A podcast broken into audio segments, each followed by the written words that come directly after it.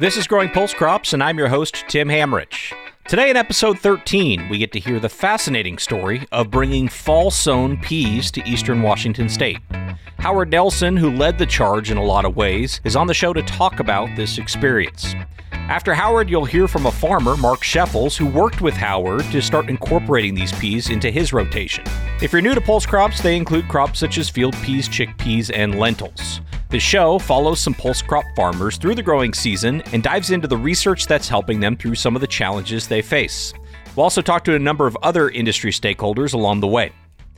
We begin today's episode with Howard Nelson. Howard is a recently retired agronomist at Highline Grain Growers in eastern Washington. One of his projects during his 21 years with the company was to help find another crop that would fit into the wheat rotation in the area. That led him to today's story, which is bringing fall sown peas to eastern Washington. Oh, and just one more thing I should tell you before we get started is that this interview was recorded back in March before Howard retired. We're a, a low rainfall area, anywhere from 8 to uh, 13 inch rainfall. So the predominant cropping system was wheat, followed by fallow, followed by wheat, followed by fallow, and on and on and on. And so uh, this would have been 1999 when I was hired. The board of directors for the company then was Central Washington Grain Growers.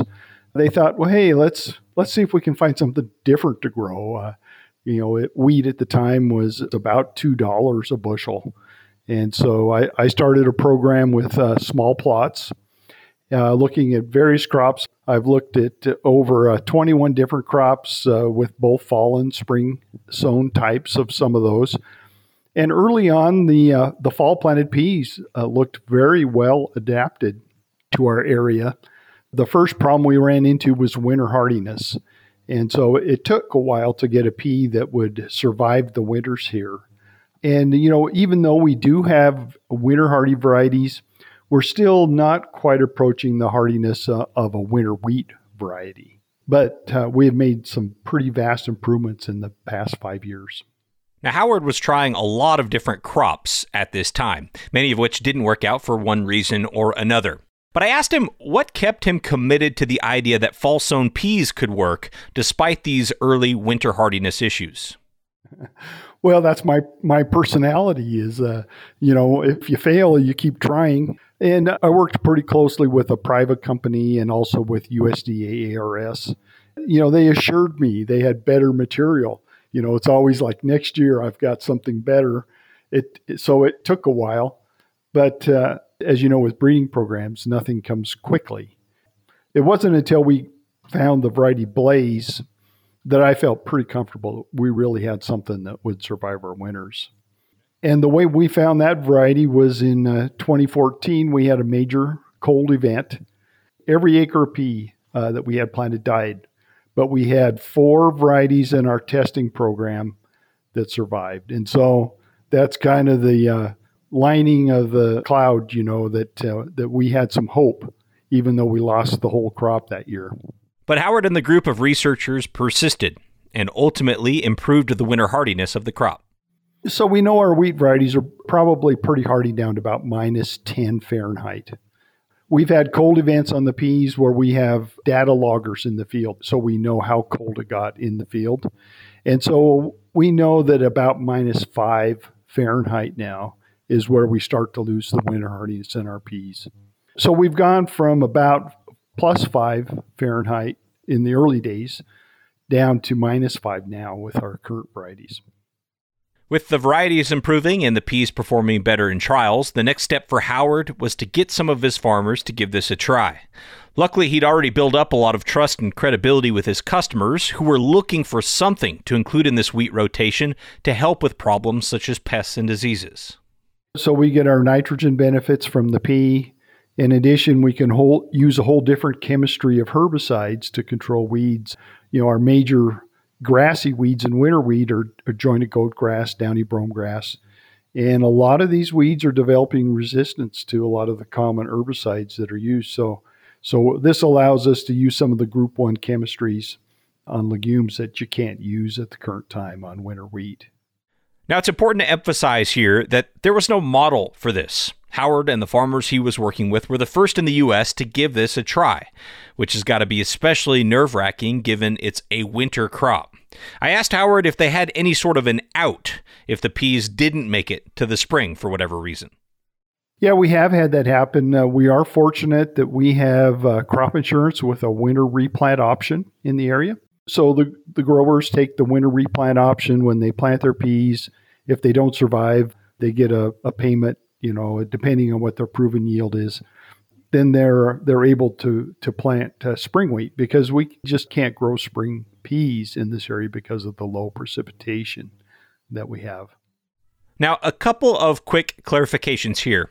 These are mostly yellow peas we're talking about. There are some green pea varieties also in development, but they're just not quite as far along as these yellow peas. Also, it's important to note that all of this is happening in a specific region of eastern Washington.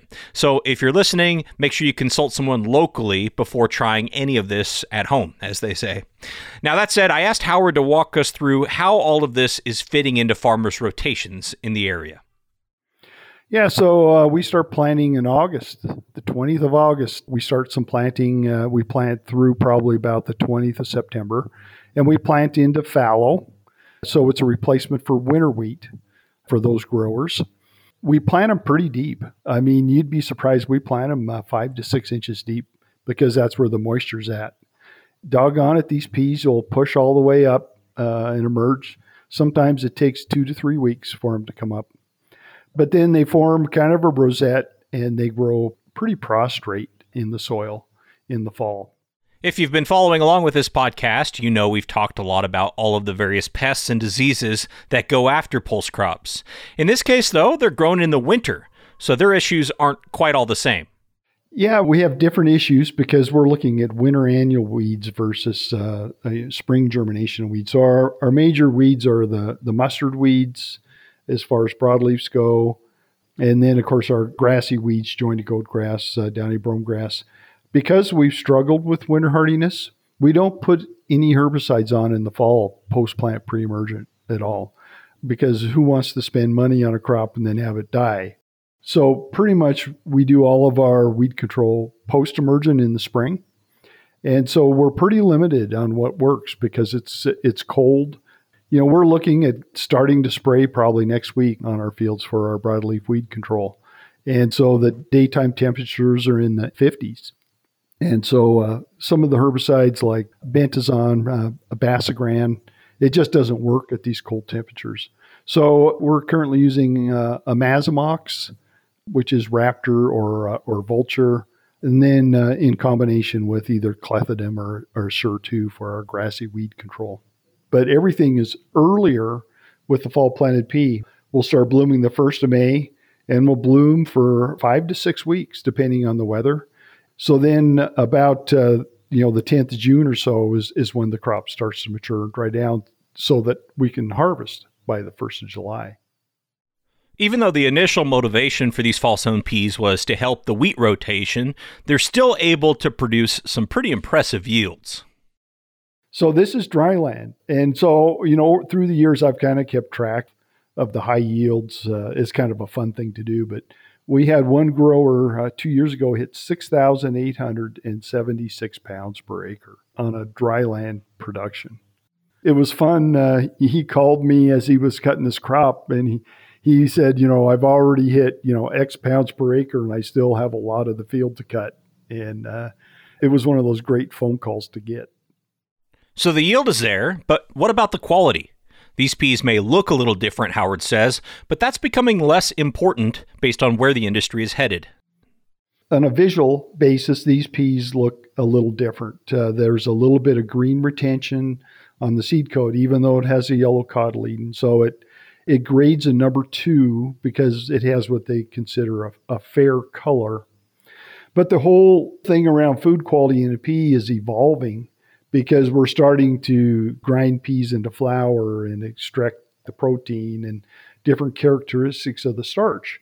So, you know, we kind of have these things, what we call food quality peas. But what does that mean in the, today's world of using peas as an ingredient? So, our goal is to find a pea with high protein, because that's kind of where the industry is is headed is to fractionate the protein out of the pea and, and utilize that as an ingredient. Even with the great yields and great quality, peas still have to complement the wheat rotation in this area. According to Howard, they've seen some really positive results. We have had some fields that uh, were split. So we had peas in part and then winter wheat on the other side. And then it went to fallow and then it came back to wheat. And so we actually did document the differences in yield.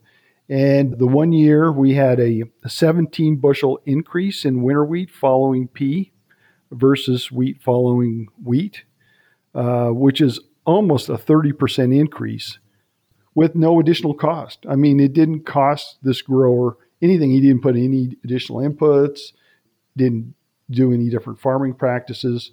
So that's a huge benefit you know, I joke with some of these uh, winter wheat breeders. You know, they they spend all this money and time and effort to get a two or three bushel yield increase, and uh, I can get 17 bushels just by rotating with peas.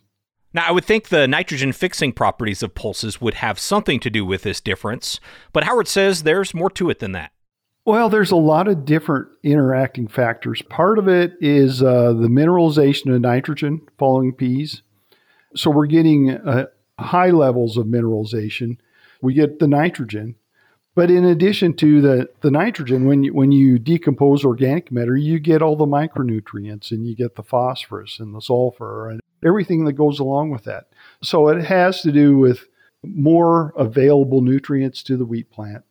A lot of the wheat diseases that we have, the inoculum levels decrease. So we have less root diseases in the wheat.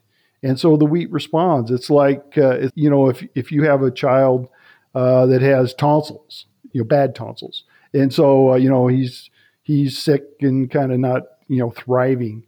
Well, the minute you take those tonsils out, your child all of a sudden he puts on a big growth spurt, takes off. Well, it's kind of the same with the wheat. You eliminate a lot of the, the little things that the plant is struggling to control or struggling against, and then the wheat uh, thrives once those inoculum levels go down.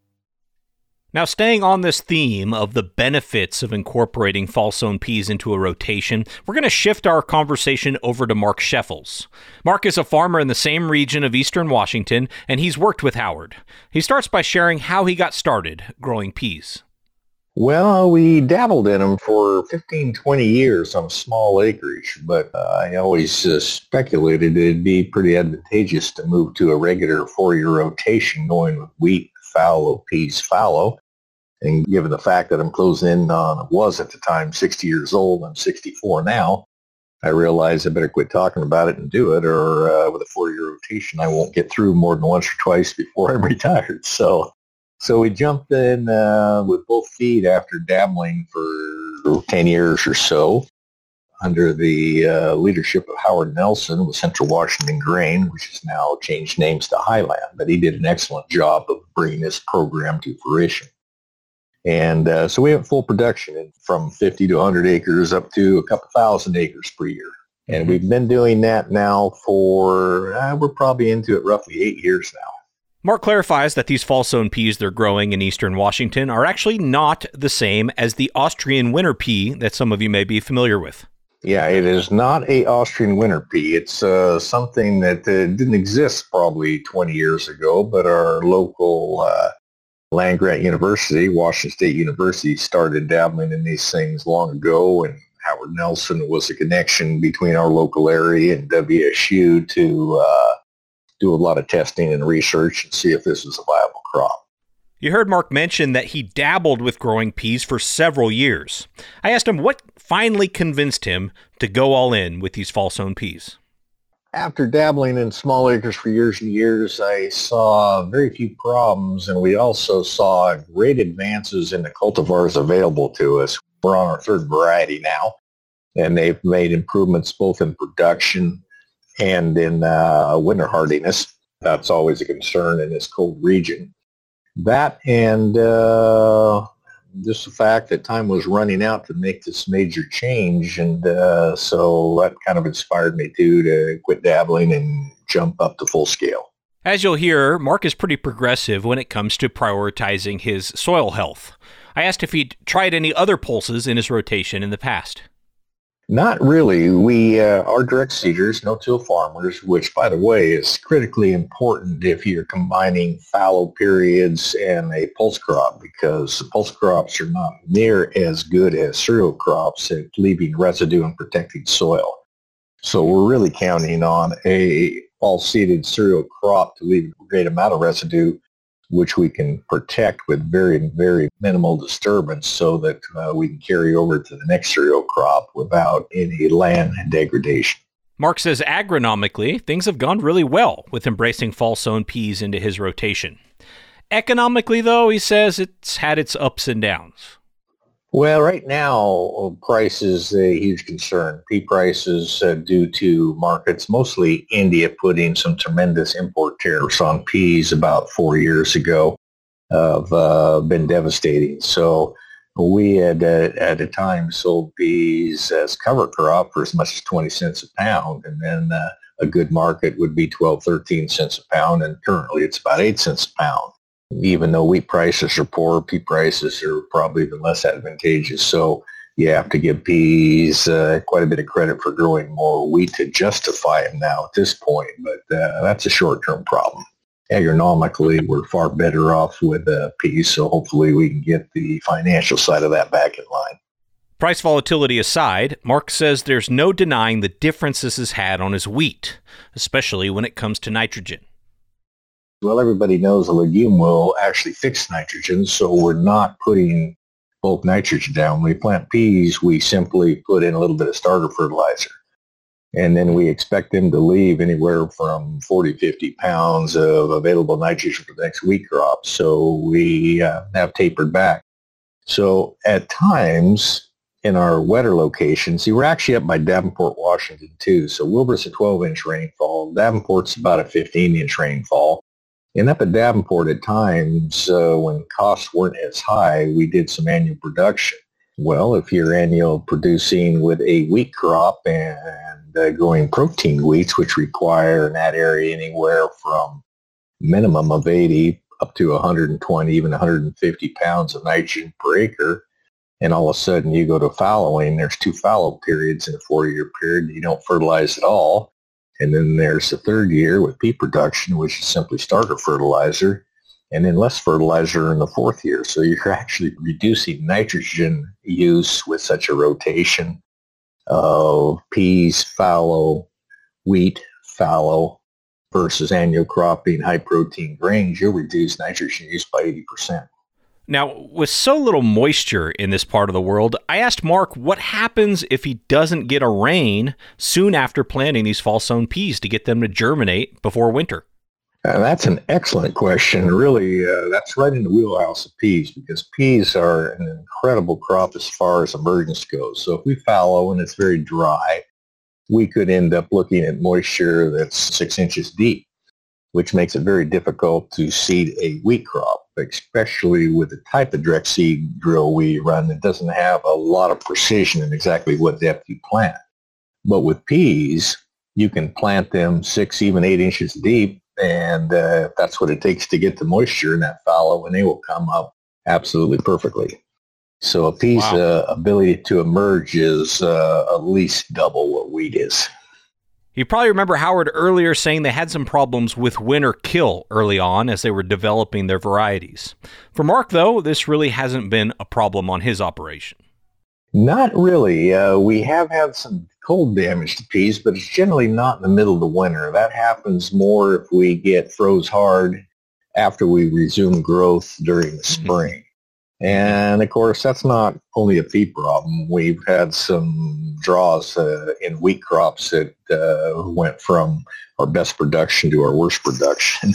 in fact, mm. zero by being froze late in the year when they're in the reproductive stage. So peas can be hurt earlier. They don't have to be in the reproductive stage in the spring if they resume growth from fall dormancy and then they get froze. It can set them back uh, worse than wheat but they can also recover and do quite well. It depends on how hard and uh, exactly when they were froze, but a little bit more of a concern with peas, but not a lot.